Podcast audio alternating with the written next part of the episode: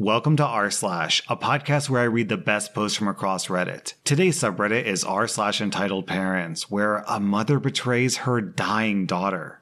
Our next Reddit post is from Ari Mirkwood. This happened a long time ago. I was helping a girl who had terminal cancer with her final preparations and wishes. She had requested to go on a cruise with her family, and the Make a Wish program was happy to help her. She was really sweet, and we soon formed a friendship. The day that she was about to formally request her wish, she looked really sad and didn't want to talk to anyone.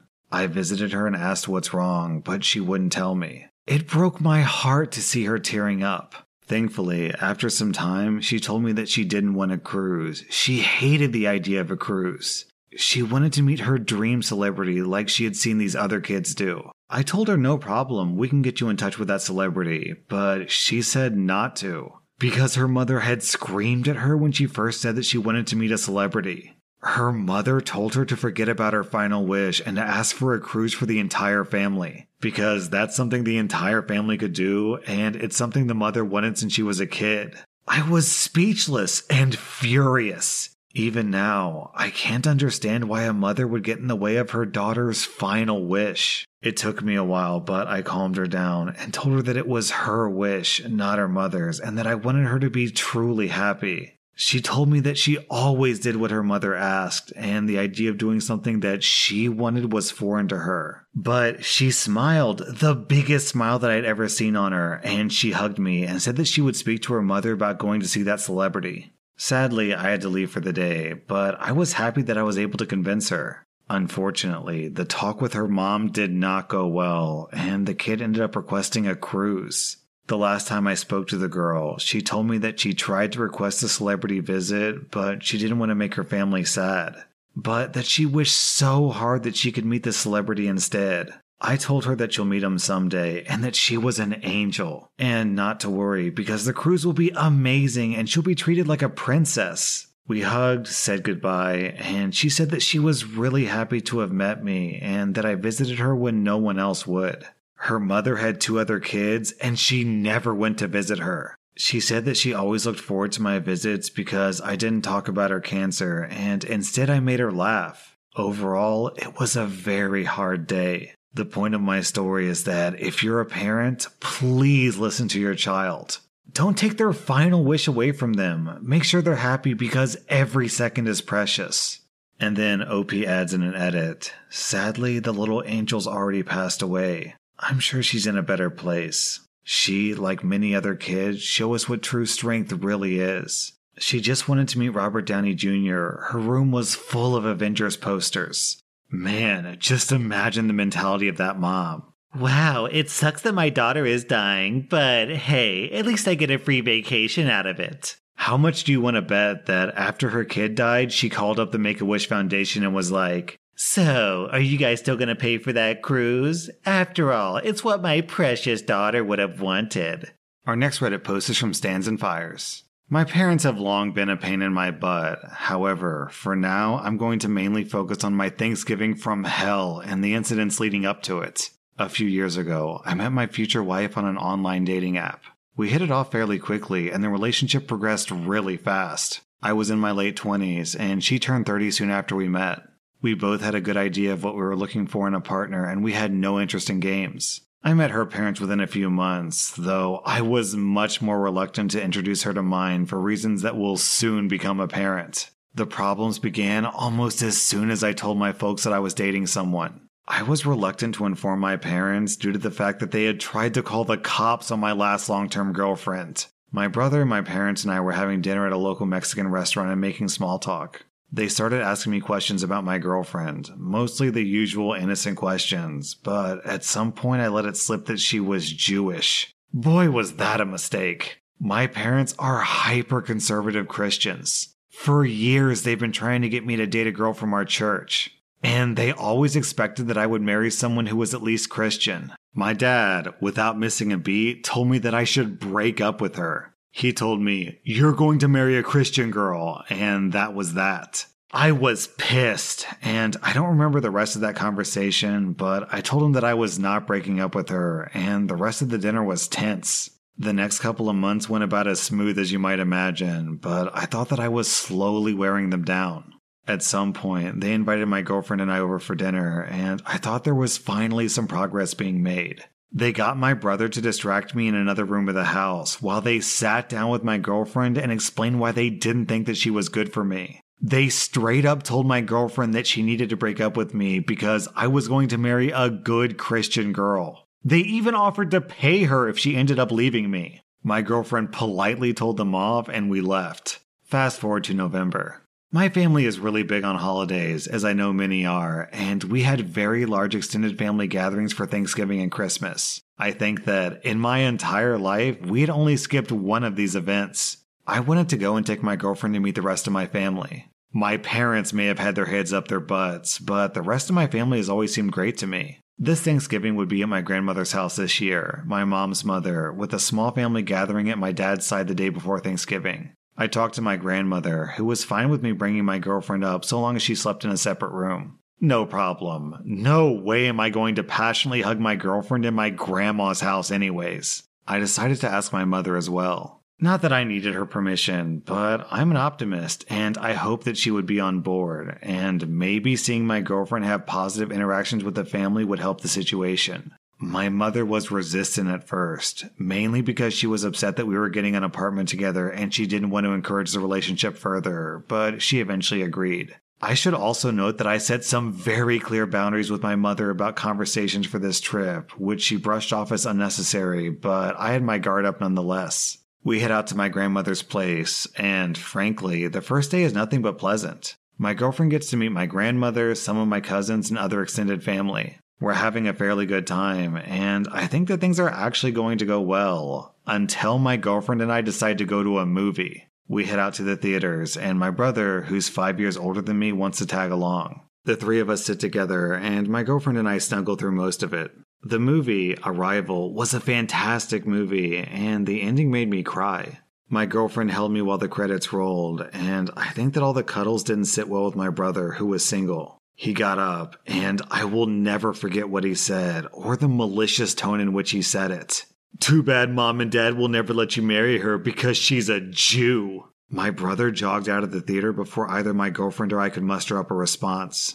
We sat there, a bit dumbfounded for a few minutes. Eventually, the lights came on, and we tried to formulate a plan. I have no idea where my brother is at this point, but he can't go too far considering that we drove him. I decide to call my parents, considering that I have no clue where he is and I really don't want to talk to him at this point. To my surprise, my mother sides with me and tells me it's alright if we just leave him because he can get an Uber back. We consider it, but we find him on the way out, and my girlfriend, who's accustomed to dealing with buttholes, completely humbles him with her words. He silently rides back with us, we drop him off, and my girlfriend and I go have dinner by ourselves. We debate just leaving, but we decide that my parents haven't crossed any boundaries, so we'll stay for now. It wouldn't take them long, though. That same evening, I was getting ready to watch some Netflix in bed with my girlfriend. And by this, I really do mean Netflix in bed, not Netflix and chill. As I walk past the living room, my mother calls me in and complains that I'm not spending enough time with my family.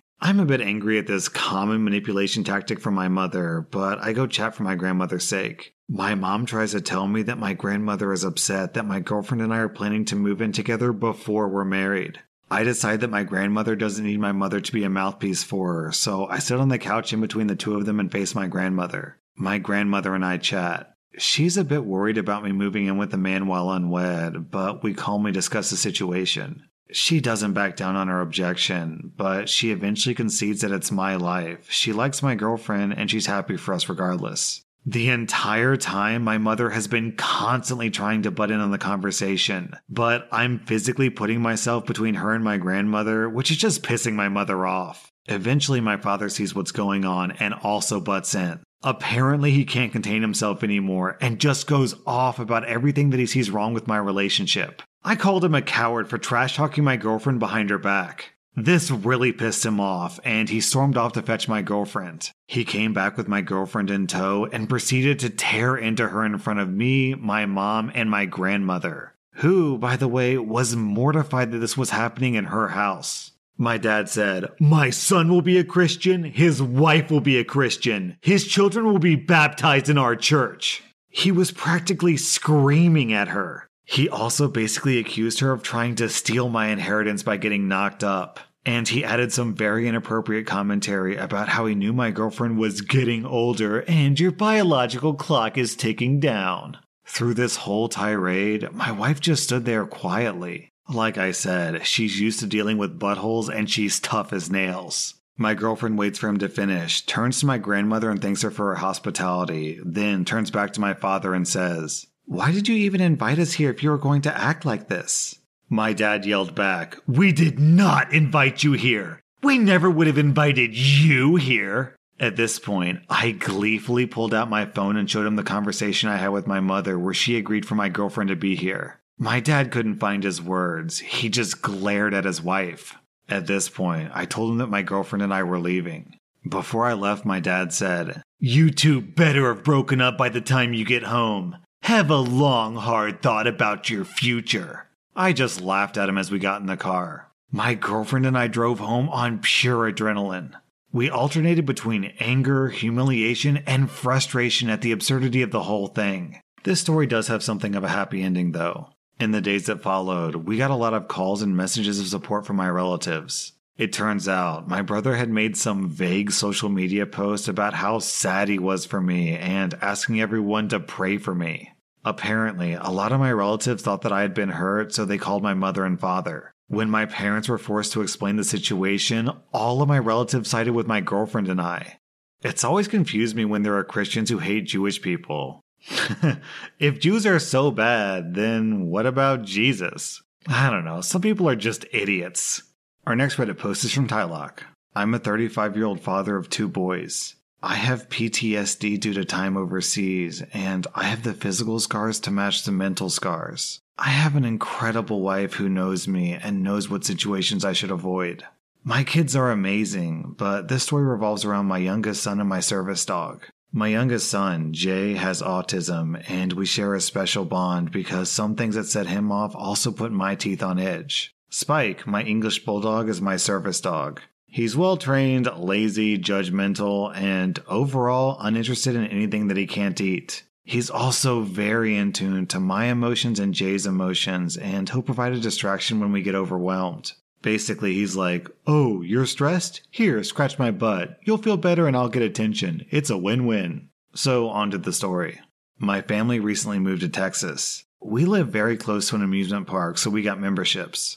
Shout out to this amusement park for being amazing when it comes to special needs. This particular park in Arlington, Texas has a special program for autistic people. They have rooms set aside where you can chill if you're overstimulated, so you can relax, go back out, get overstimulated again, and around and around you go. With Jay, we also don't have to wait in lines. This is a big deal, and it's also the cause of the story. The park has a pass that lets you skip most of the lines, and they charge an arm and a leg for it. However, if you have that pass, you still end up in a line with hundreds of people who also have that pass. Jay gets no lines at all. We get a special pass that allows us to go in through the exit. The worker just signs the pass and we get to go on the ride.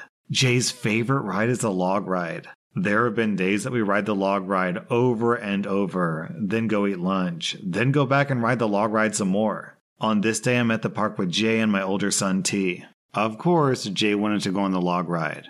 So we made our way to the log ride exit, and I left my wife and Spike in the shade because someone has to stay with him, and bulldogs and rides do not mix. As we were going to the exit, a woman started screaming at us. I have absolutely no hearing on my right side, so I didn't consider it worth turning my head to listen. Now, because we ride the log ride so much, the workers on this ride know us by name and sight. Jay even talks to them, which is rare. We go in, show our pass, sit, and ride. When we were done with the ride, Karen, the woman who had yelled at us, made her way to the ride's exit so she could yell at us some more. Karen didn't even want to ride. She just wanted to yell about us going in through the exit and how we're abusing the system. The park worker tries to calm her down. My older son is getting upset because he's a normal nine year old kid and adults yelling is scary. Jay is just making excited sounds, waiting for the log ride to stop so he can get in. We get in the ride a second time, and as we float away, we can still hear Karen screaming. We figured we would never see Karen again, but obviously we were not that lucky.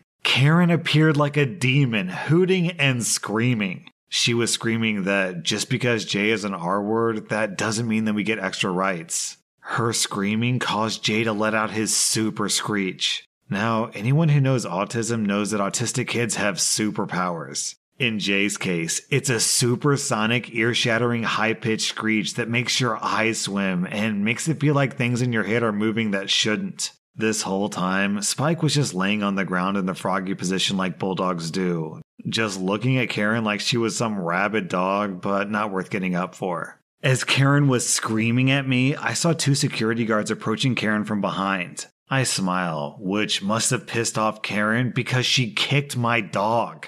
Before I could react, Karen was already being hauled off by the security guards. I take this time to check out Spike. He's limping and crying. I feel his hips, and I think that they might be dislocated. Later, while talking to one of the security guards, he tells me that intentionally injuring a service dog is a felony in Texas. Eventually, cops show up at the scene and issue a trespass order for Karen. The officers ask me if I want to press charges. I look at Spike, then I look back and say yes.